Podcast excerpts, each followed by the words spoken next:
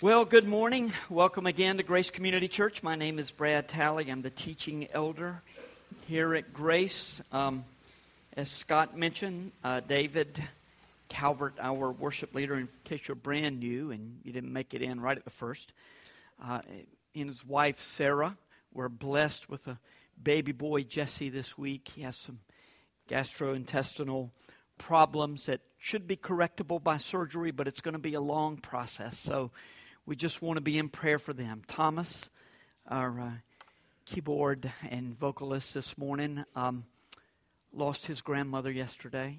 Uh, one of Thomas Ray's former students, Amber Oliver, is that correct? Her mom is in a coma at Duke, a relatively young woman.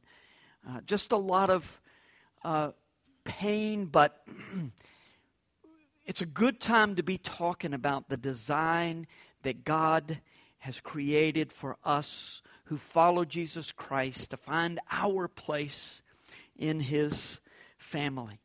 Immediately after the service this morning, um, we're going to set up this room for a discovery lunch. As, as has already been mentioned, a discovery lunch is designed for those of you who are relatively new at Grace, and that may be the last couple of weeks or it may be three or four months. You don't know very many people at Grace. Well, here's an opportunity to meet the elders, the home group leaders, their families, to think about connecting with a, a, a home fellowship, and um, then also considering whether or not you want to be a part of our Grace Connection class, which begins next Sunday morning at 9 o'clock. So hang around, students. You're welcome. If you want to get to know a little bit more about us, we're having pizza, so this may be a day where you get two, two times to get pizza because of Super Bowl uh, parties that you'll be going to tonight. So come to the Discovery Lunch. And then also, let me encourage you to sign up for Grace Connection class, as Lee mentioned just a few minutes ago. If you've never done that before, uh, we have a sign up sheet in the lobby by the information booth. Um, the, the four week class, uh, which begins next Sunday morning at 9, is designed to inform those who attend about our church, what we believe, how we function. Look, elder rule is new for some of you. Many of you grew up in Baptist churches or more liturgical churches uh, where there's a bishop, that kind of a thing. What is the elder rule all about? Well, come to the, the class and, and check it out. By the way, there will be child care if you need it. We just need to know if you're going to need child care, and we can arrange it for you. If you want um, a little bit of advanced information about the church and you've only been coming for a bit, then check out our website. If you look at our doctrinal statement, you'll see what we believe, look at the core values, you'll get a sense of our, our church personality. Uh, by the way, just so you'll know, we're going to be launching a new website in the next week or two. You'll hear about it uh, more next Sunday morning during our prayer time. Uh, right now, most of the people who come into grace are coming as a result of having gone online and found us. We'll talk about the benefits and and then some of the challenges with that being the case that most of the folks are finding us online. If you take the time online to read our quite thorough Constitution and bylaws, bylaws you're going to recognize very quickly that Grace Community Church, as closely as possible, is founded on Scripture. It's built on the truth of Scripture.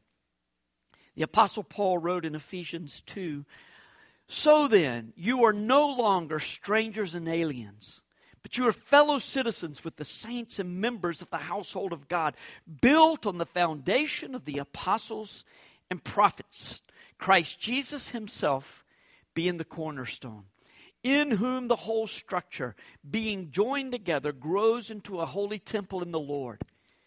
In him you are also being built together in a dwelling place, or into a dwelling place for God by the Spirit. Now, what do you see right off the bat in this text? How are we referred to? As followers of Jesus, what is it saying about us? Well, first of all, we're, we're not aliens, we're not strangers, we are citizens in the kingdom of God. Not too long ago, my lovely wife, Allison, became a citizen of these United States of America. She's also a citizen of Australia. Had to make sure about that, or she wouldn't join up with us. Not sure why, but anyway, she's a citizen of this country and traveled uh, to her mom's funeral on the American passport this past time. She's now she gets to get in the good line, you know, coming coming home. The bad line going over though. So we are citizens of a kingdom of God, but we're also family in the household of God. We are family with one another in the household of God. We're also a building, a temple that grows into a holy temple of the Lord. The, Jesus is the cornerstone, and all of the buildings are tied to one another, and we're tied to Him as well in that foundation. The temple, of course, in the old days being the model for our church temple slash synagogue, being the model for the New Testament church. So, you'll see you see here that the church is based on the foundation of the teaching of the apostles and prophets. That's what he's talking about. It's built on the foundation of the apostles and prophets and what they taught about Jesus, how they understood the Old Testament, pointing to Jesus, led by the Holy Spirit, what they wrote. That's what we're built on. That's the foundation. In fact, text that I quoted last week, 1 Corinthians 3 11 to 15, the judgment seat of Christ. You've always heard it preached as this is when we stand before the Lord and our works are there before God and He burns up the bad stuff and, and the good stuff remains. It's true, it's about our individual you can apply it that way. But first and foremost, it's about the truth of the gospel that's being built into the church. So everything that we do, we try to base on the foundation of Scripture. That's why our doctrinal statement is a summary of our beliefs about what Scripture teaches. Uh, it's our desire that Grace Community Church adhere as closely to the biblical mandate for church structure and church life as is absolutely possible. So, welcome to the perfect church. If you come to grace now, you have you found it. I don't know what you think so funny about that. the church has never been perfect. Listen, one of the reasons we're so readily convicted by the by the teachings of scripture uh, such as consider others more important than yourselves. Forgive those who have hurt you. Rejoice, rejoice in suffering. Quit acting like a heathen. You belong to Jesus. Why are you acting the way you used to? You're not, that's not your identity anymore. Quit that. The reason we so readily identify and we're so easily, com- quickly convicted is because the more things change, the more they stay the same. These are the very problems the first century was dealing with. And so the writers of Scripture were hitting it, and it continues to hit us today. So, that begs the question might we improve then the design of the first century church in order that we can be closer to what God desires?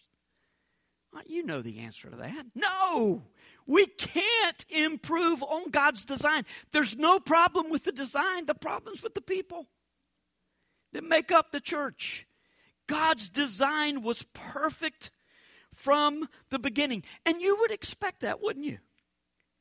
It's not like God is trying to get his act together. No matter what people may tell you, that's, well, you know the reason you've got all this suffering in the world, don't you? Because God wasn't aware of it and he's sort of responding to evil in the world. Really? That's the kind of God you want to serve? Not me. He's smarter than I am. And so a lot of things don't make sense.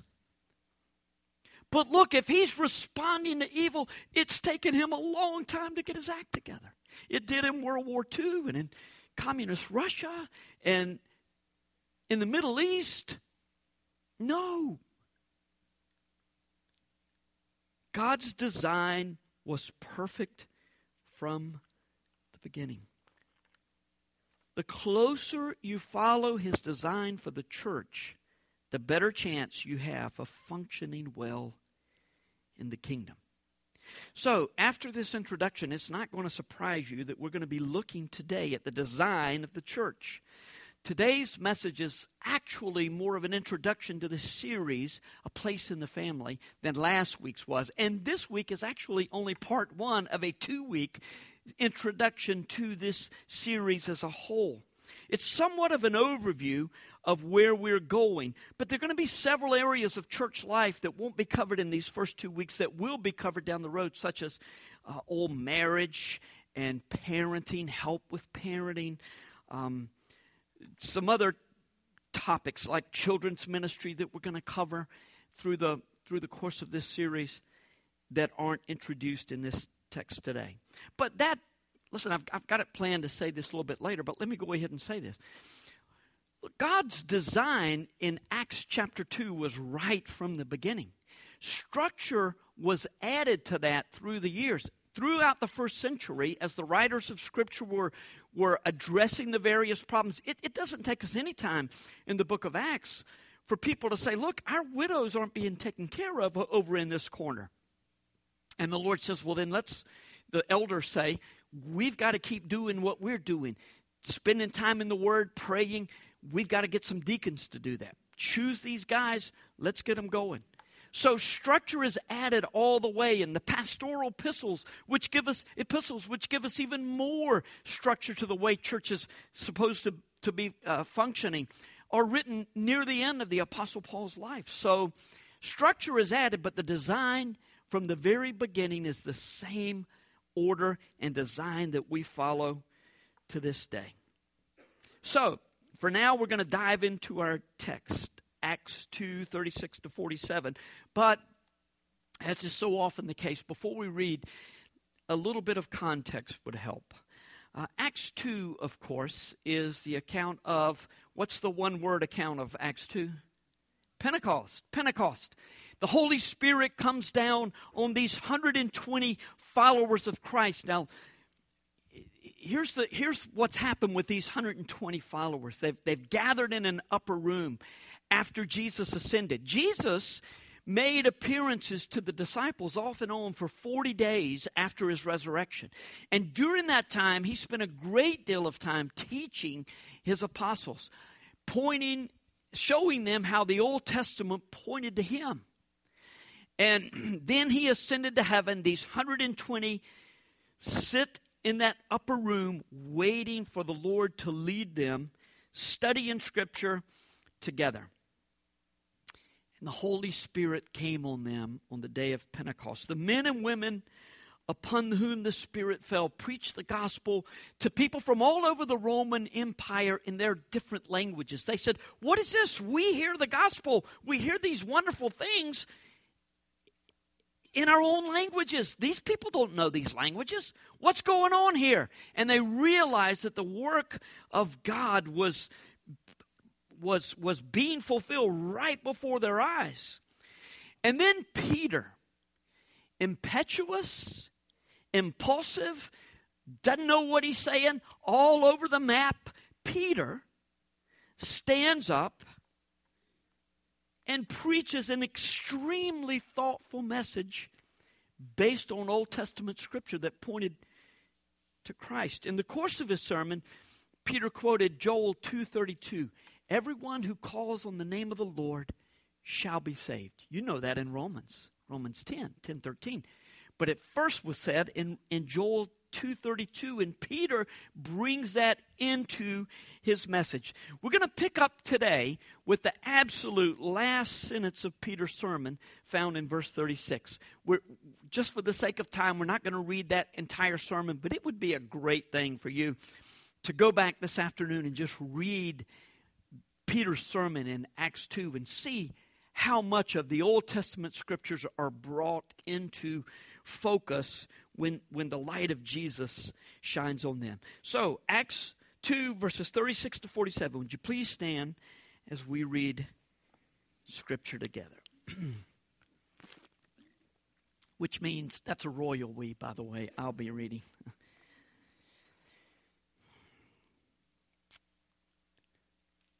Again, starting with timid, fearful Peter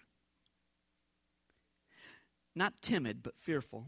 many times. Let all the house of Israel therefore know for certain that God has made him both Lord and Christ, this Jesus whom you crucified. Now, when they heard this, they were cut to the heart and said to Peter and, and the rest of the apostles, Brothers, what shall we do? And Peter said to them, Repent and be baptized, every one of you, in the name of Jesus Christ for the forgiveness of your sins, and you will receive the gift of the Holy Spirit. For the promise is for you and for your children, and for all who are far off, everyone whom the Lord our God calls to himself. And with many other words, he bore witness and continued to exhort them, saying, Save yourselves from this crooked generation. So those who received his word were baptized, and there were added that day about 3,000 souls. And they devoted themselves to the apostles' teaching and the fellowship and the breaking of bread and the prayers. And all came upon every soul, and many wonders and signs were done through the apostles. And all who believed were together and had all things in common. And they were selling their possessions and belongings and distributing the proceeds to all as any had need. And day by day, attending the temple together and breaking bread in their homes, they received their food with glad and generous hearts, praising God and having favor with all the people. And the Lord added to their number, day by day, those who were being saved. Father, as Matt has already prayed today, we're so grateful for those who have believed for a long time and those who are just now beginning to believe. Time and again, Lord, we have seen you add to our numbers here at Grace through a slow, steady process. On this day of Pentecost, it happened all at once. It happens in so many different ways, but it's always the same. Believe on the Lord Jesus Christ and you will be saved. Father, Open our hearts and our minds, open our ears to the Word. Help us to see the things that you want us to see. And cause us to respond. In Jesus' name, amen. Thank you and be seated. Well, this morning we're going to consider two of the first two of five principles that we're going to take from this text. Look, there are a lot more principles that we could take, but again, it's sort of in a general overview of the text and of where we're going in this series. Uh, Pentecost was, of course, the day that the Holy Spirit came to indwell the believer. Somewhere in that upper room, uh, Olive Garden, not Olivet, but Olive Garden discourse between John 13 and, and 16. Jesus talking about the Spirit, I don't know exactly where it is, said, The Spirit is with you and shall be in you. It's a big difference in the way that the Spirit, the Holy Spirit, operated in the Old Testament than the way He operates today. Holy Spirit in the Old Testament came upon people for certain periods of time. And then He would go, He would come and go. In the New Testament, when the Holy Spirit comes into our lives, He is there forever. And that began at Pentecost. That's why David, um, the, uh, King David said, Don't take your Holy Spirit from me. A Christian wouldn't pray that prayer because the Holy Spirit, once He indwells us, is always with us. And it began at Pentecost. this was the day that the church began. Now, God has always had a covenant people for himself, but on this day, God began to do a new thing through the church. Uh, before we look at these principles, it's important to, important to acknowledge, as I've already stated, that structure was added to the church over the years. So, this design was the one we use today, but then the structure sort of happens through the years. And, and, and in, the, in the same way, our church is always growing, not in a biblical sense, but we're always trying to do things better than we did them in the past. And that's what was going on in the first century. I want to encourage you to uh, keep your Bible open to Acts 2. Uh, again, we're going to only cover two of the five principles found in this text, but I want us to go ahead and look at all five of them uh, to begin with so you can see where we're going. You're not going to have time to write, so just, just try to absorb these. First, the church began and is sustained through the preaching of the word, particularly the preaching of the cross of Christ. Appropriate that we sang so much about the cross this morning. So we'll be thinking about that. Two, response to the word provides entrance into God's family and builds life into the believer. You know what I mean by that. Look, if you're alive, you're alive. But have you ever said, I've never felt more alive in my life? Look, the more we're in the Word, the more alive we become to God and His Spirit and everything He wants to do for and through us. Three, church family is designed to provide spiritual, emotional, and material security for its members. We're called to take care of each other. Now, next Sunday morning, uh, Chad Moody is going to share. Look, we, we've got all of these things that have been going on in our. Every Sunday, it seems like we can say, Thomas Ferguson just lost his, his grandmother yesterday. And David and Sarah's little babies got problems. And, and while correctable surgically, still our hearts, you know what it's like for them. In agony, they said, plan to be at the hospital four to six weeks. Uh, Chad and Sarah have been dealing with this for a long time eight years, eight years. And we're going to just hear from a part of our family that, you know, we're, we're with them, but still we get focused on things, and it's good to just remember where we are. We're designed to take care of one another. We do have a significant problem. Uh, Chad's got about 15 minutes next week. He thinks he's got an hour. And so, uh, you know, this could be an issue.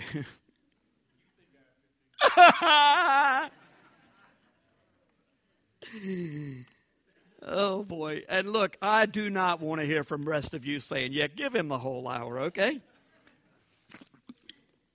Fourth, every family member is showered with benefits and gladly assumes family responsibilities. Every family member. Five, God's design for the family is to grow and therefore for existing members to make room for those he adds. Yeah, bring it on. Except don't do anything with our home group. Oh, we're so close, and you know, we know we can't get much bigger, but uh, and it's true. And, and nobody's trying to bust up your home group, believe me but we need God to put it on the hearts of people to say, "Yeah, let me let me go. I, I want to start a new group." Because we God is doing so many good things. Anyway, we'll we'll get to all that next week. Back to the first part of the design. One, the church began and is sustained by the preaching of the word, particularly the preaching of the cross. Pentecost came just two, just under two months after Jesus was betrayed, crucified, buried, and resurrected. To give perspective to this event, some 50 days after Peter denied knowing Jesus, three times in the courtyard of the chief priest, he ends his sermon in front of thousands of Jews who had gathered at the temple, most likely, almost certainly, with these words Let all the house of Israel therefore know for certain that God made him both Lord and Christ, this Jesus whom you crucified with wicked hands, he said earlier. That's those are bold words. That's bold preaching. By Peter. Now look, Peter went out years later up in Antioch when the when the Judaizers came, when the legalizers came. Peter sort of stepped in. Paul had to call him to count on it. But here, Peter is preaching with boldness. One of the remarkable things, I've already touched on this, but to think about it a little deeper, uh, one of the remarkable things about Peter's message is the depth of understanding and he displays of the Old Testament scriptures that he's developed through these years. Uh, primarily, I'm sure, the result of, of his time with Jesus between his resurrection and ascension. But, but Peter's sermon also points very clearly to the fact of careful study. It bore the mark of careful study.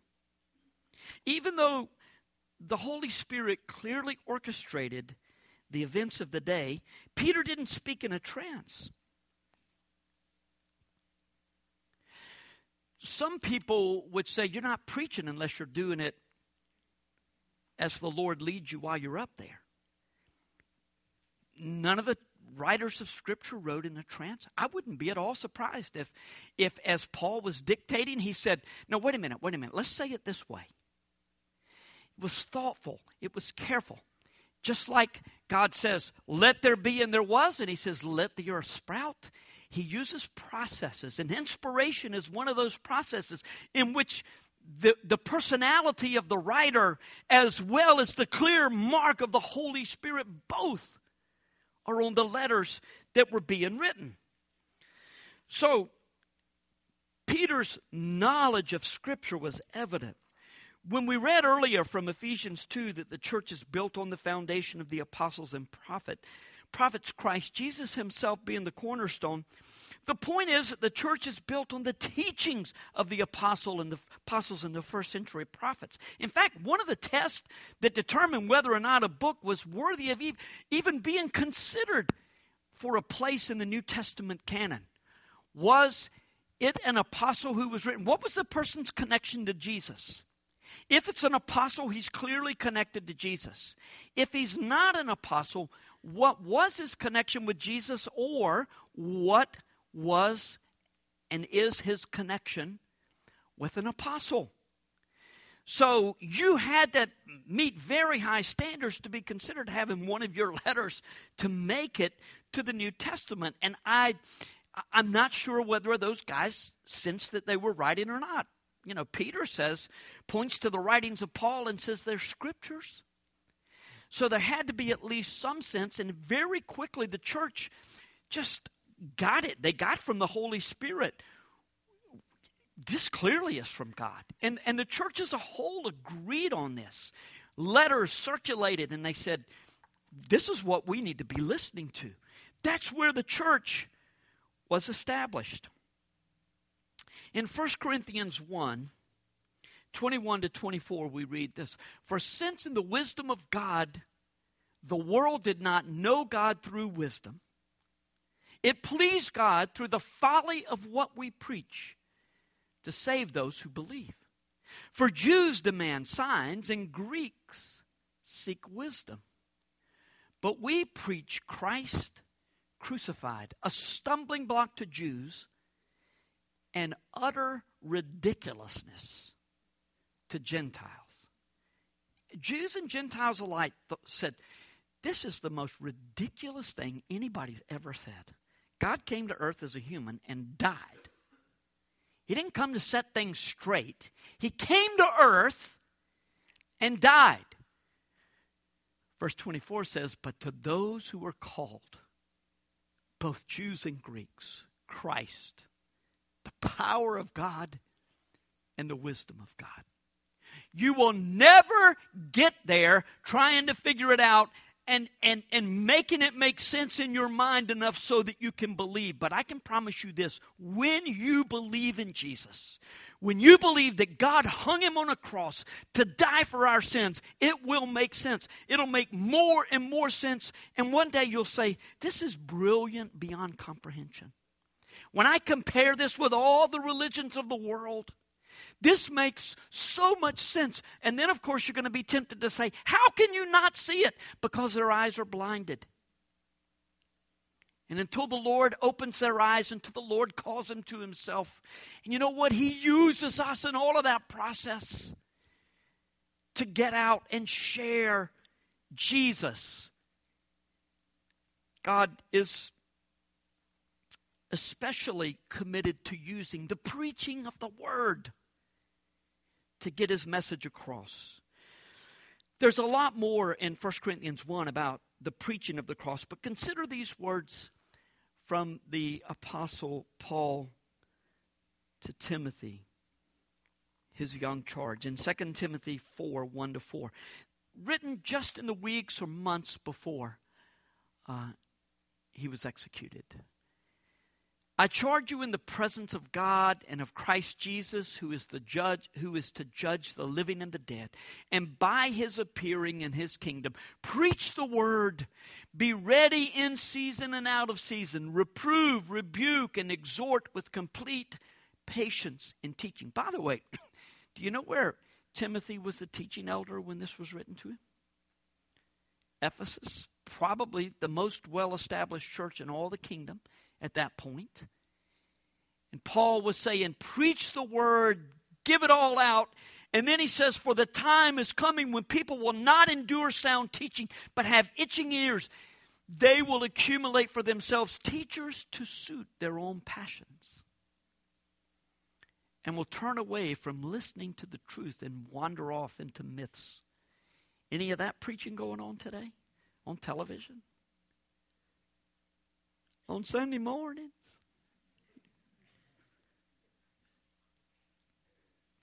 I mentioned earlier that our church constitution makes it clear that we stay, we are seeking to stay as close to biblical teaching as we are able to discern truth, prayerfully led by the Holy Spirit, who's the author of Scripture, begin with. Paul's charge to Timothy is not only to avoid heresy in his own preaching, to make sure it doesn't take root anywhere in the church. I think you'll understand when I say this is a little bit of an awkward thing for any pastor, a bit of an awkward claim for any pastor to make. But everything at our church begins with the study of the Word, particularly the preaching of the Word on Sunday morning. The Constitution is based on Scripture, and Scripture tells us for since in the wisdom of God the world did not know God through wisdom, it pleased God through the folly of what we preach to save those who believe. So, does that make whoever stands up here on Sunday morning, particularly the teaching elder, because he's the one who stands most Sunday mornings, does that make him the final authority of, uh, on Scripture? Absolutely not. To whom to who am I accountable? To the elders. There are seven elders or pastors at Grace, along with two full time staff members who function very much like pastors. And all of them hold my feet to the fire. I promise you, if I say something that is not right, they're going to say, We need to talk about this. I need to know what you meant when you said that because that doesn't sound right. And then I'm very likely to make a correction, or they're likely to throw me out sooner or later, you know, if that's the case. Um, actually, yesterday morning we had eight pastors, but Drew and Jenny Peterson have moved to Wilmington, and they're going to continue to be our hearts in our hearts and a part of our family, always will be. But they also need to bless another church family with their lives and their spiritual gifts. So today we have seven pastors. And that doesn't mean that we agree 100% on everything that you can come to in Scripture. I mean, look, there are lots of things that are, that are really important in Scripture, and we agree 100% on all of those. There are other things that are, that are not as big a deal. You know, it's the old, we'll talk about this in the Grace Connection class. There are some things we hold with the closed fist. You absolutely, we, you can't disagree on this and, and be an integral part of this family. You can come and attend, that's fine. But as far as being a member, you got to say, you know, we agree on the important stuff. And there are a lot of things that are not as important. And, and we have sort of an open hand policy on those. We have particular policies for our church, but we're not going to say, if you disagree with this, you're a heretic. If you disagree with some of these, we're going to say, you know, we got a real problem. And we need you to think long and hard about your understanding of Scripture because eternal life depends on what you believe about Scripture. Not only is it important for the elders, it is, it is your responsibility to make sure that I'm preaching the truth. talk about that in these next two weeks in home group. The, the people at Berea were considered noble because they searched the scriptures to see if the things that the apostles were saying was true. Look, if you've got a problem with something that I preach, please come to me. i will be happy to discuss it with you. And if you still are unsettled after that, then we'll go before the elders. The thing you absolutely are encouraged not to do is to start a campaign saying, I disagree with him, or I disagree with any of the elders, or I disagree with this and that. Can't do it. We can't have that kind of decision. If indeed this is the most important, the truth, the proclamation of the truth at grace and our belief system is the most important thing about who we are, then we can't afford that kind of dissension because that cuts at the foundation. It, it, it's like taking a sledgehammer to the foundation and hitting it. When you think of the Apostle Paul, how do you imagine him? Gentle and kind or high spirited and very direct? Probably you think of him as the latter. He could be that way, but far more often than you think, most likely than you think, he was quite the encourager and often exhibited a tender spirit in his writing. When the truth of the gospel was challenged, though, and that meant also when, when people challenged his authority as an apostle, then the truth of the gospel was very much in play.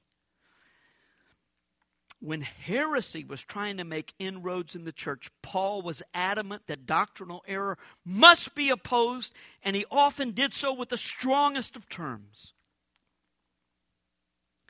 I don't know what it is you like most here at Grace.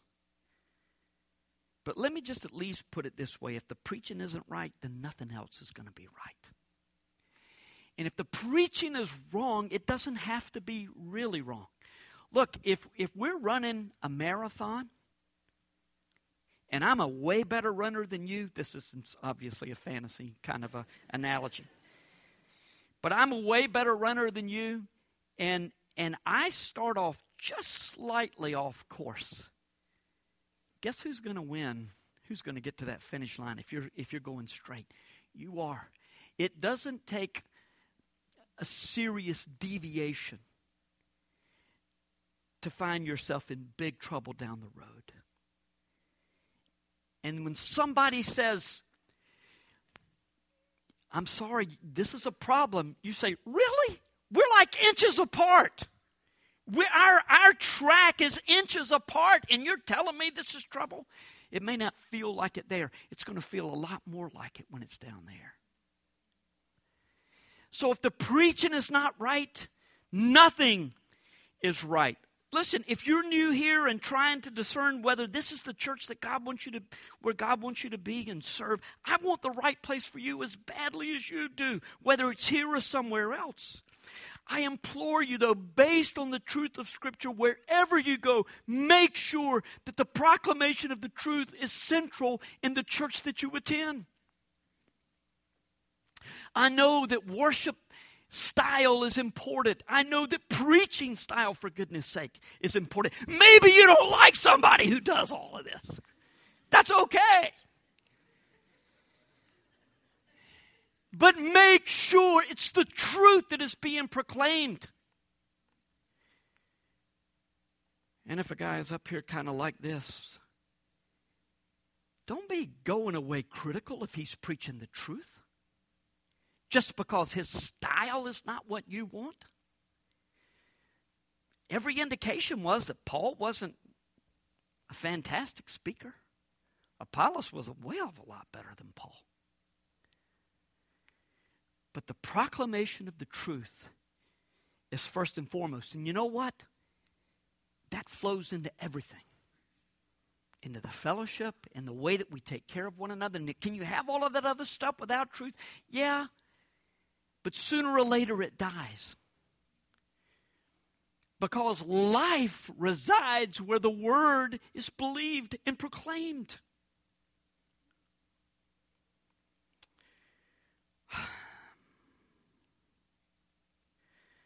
Nothing is more important to our elders to make sure that what is said on Sunday morning, and a lot of people since I've been here, a lot of the elders, Sean, so many others have preached from this pulpit, and, and it is crucial that the right, that the truth be proclaimed.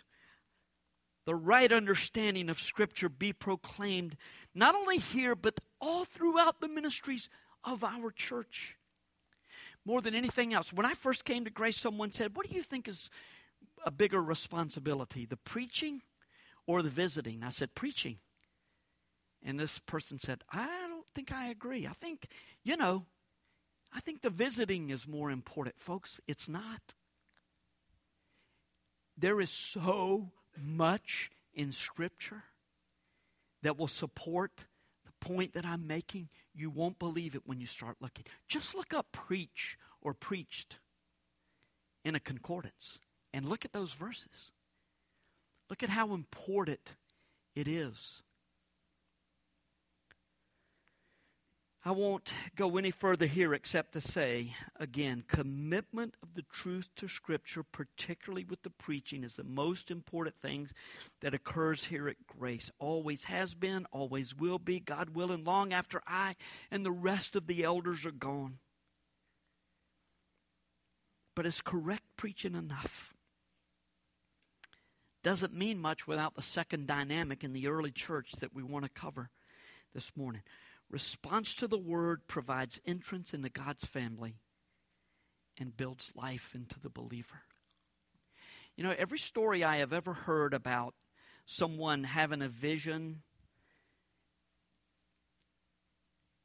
that the Lord clearly gives, and I do believe that happens, especially in places where the word is not prevalent. But every story I have ever heard always something like this the Lord came to me in a dream and he said, Go to a coffee shop and a man with a plaid shirt will be there. That's J.D. Greear, of course. I stood on the highest tree and I said, If you were there, Great Spirit, show yourself. And two weeks later, you come. I hear this story a lot.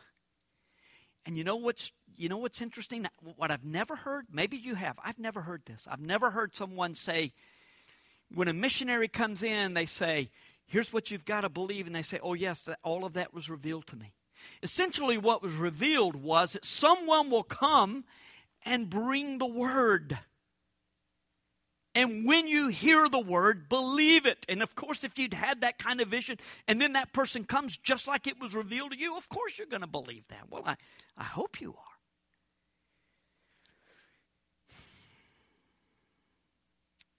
The wording in our text is quite interesting. It clearly states that God is the one who draws us to himself. It also teaches us that it is not enough to hear and know the truth, but we must respond to the truth that is presented. When we repent of our sins and believe that Jesus, who is God in the flesh, died for our sins, we will be saved and we will be baptized in response to the Lord's command. It just follows. It follows that you will be committed to a family somewhere. It bothers me when people leave our church and they don't go anywhere else. That's troubling. If you leave for whatever reason, okay. Go to a Bible believing church and get involved in a family. It just follows, it's how we are. Are you going to mess up every day of your life? You're going to mess up. Is that reason to stay away? No. Be committed. Baptism is like that. Being in church is like that. And as we grow, we will immerse ourselves in Scripture, which in turn will cause us to give ourselves freely in the service of others. Where the Word of God has free rein, there is life not only eternal life through faith in Christ, but the abundant life that Jesus promised for all who follow him. In just a few moments, we're going to come to the Lord's table to share communion, where we'll not only remember the Lord's death and, and look forward to his second coming, but according to 1 Corinthians 10, we will participate in the body and blood of Christ. We will fellowship at a high level with Jesus and with one another. Communion is of itself a response to the Word. The liturgy through all of church history is this word response. Word response. And as we come to this table, we are responding to the word. I wonder if it's in the original design of uh, those earliest days, earliest of days. Let, let's see as we close our time before we gather at the Lord's table by reading this text one more time. Look for the truth of these um, first two points. I don't think you'll have trouble finding them. Let all the house of Israel therefore know for certain that God has made him both Lord and Christ, this Jesus whom you crucified. Now, when they heard this, they were cut to the heart and said to Peter and the rest of the apostles, Brothers, what shall we do? That's a good response, isn't it? It was, it was hard preaching. Look, I, I prefer the encouraging kind of preaching. And the gospel is very encouraging, but the gospel starts with acknowledging who you are, acknowledging what you've done. And then we get to the good news. Brothers, what shall we do? And Peter said to them, Repent and be baptized, every one of you, in the name of Jesus Christ for the forgiveness of sins, and you will receive the gift of the Holy Spirit. Now, look, belief is not mentioned here, but the whole sermon is about believing. In Acts 16 31, what must I do to be saved? Believe on the Lord Jesus Christ, and you will be saved. Repentance and belief must go together. And the early church knew nothing about a statement of belief without baptism. So those who received his word were baptized, and there were added about that day about 3,000 souls. And they devoted themselves to the apostles' teaching and the fellowship, to the breaking of bread and the prayers. Breaking of bread almost certainly refers at least to the Lord's Supper. Most likely, strictly to the Lord's Supper in this instance, though later you're going to see where they have meals together in homes. But um, the early church, probably this larger group gathered early in the temple. Now, the Jews the Jewish leaders opposed them very quickly, and so they started meeting more uh, privately than that big public meeting. But it, initially, they would all come together, and certainly in their times together would share communion. And awe came upon every soul, and many wonders and signs were being done through the apostles. Again, my understanding of this is that the, the, the, the, signs and wonders of the apostles were to authenticate the message. You think about miracles all the way through Scripture, there were really just certain periods of time like with Moses and in the wilderness, in, in Egypt and in the wilderness. Then uh, uh, later in the times of Elijah, and then in the time of Christ and in the, in, in the time of apostles. And then 44, and all who believed were together and had all things in common. And they were selling their possessions and belongings and distributing the proceeds to all as any had need. We'll talk about that next week. And day by day, attending the temple together and breaking bread in their homes, they received their food with glad and generous hearts. I don't imagine many of you's home groups uh, share communion in your group, but you're welcome to. The elders are okay with that. We're fine with that. Very likely, it was shared in the homes, but it was shared in the context of a greater meal too. There was there's just something about eating together, isn't there? That that that binds our hearts together, and when it's around the Lord, uh, it's just mighty sweet. Uh, so they breaking bread in the homes, they received their food with glad and generous hearts, praising God and having favor with all the people. And the Lord added to their number day by day those who were being saved. Well, God's design, perfect from the beginning. on the first Sunday of every month, we come together at the Lord's table. We gather at the Lord's table. So I'm going to ask the elders and the uh, worship team if they would come forward. We're going to serve, these guys are going to be served first, and then we'll ask you to come forward. We'll have four stations in the front. Uh, if you are a believer in Jesus Christ, or if you want this day to proclaim your, your faith in Christ, confess your my name is Bert Wallace. I'm one of the elders here. And before I give us a benediction, I just want to remind you about the uh, Discovery Luncheon today. If you're uh, relatively new, whatever that means to you, uh, to our church body, please feel free to join us. Whether or not you uh, had planned on it, had said you were going to, you're more than welcome to stay and, and join us uh, immediately after the service. Now, let me give you the benediction. For just as the body is one and has many members, and all the members of the body, though many are one body, so it is with Christ. For in one spirit we were all baptized into one body, Jews or Greeks, slaves or free, and all were made to drink of one spirit. God has so composed the body, giving greater honor to the part that lacked it, that there may be no division in the body, but that all the members may have the same care for one another. If one member suffers, all suffer together.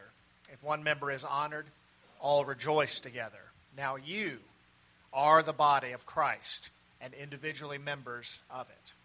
This week, I would pray that you would go in that knowledge, love each other, and love the Lord.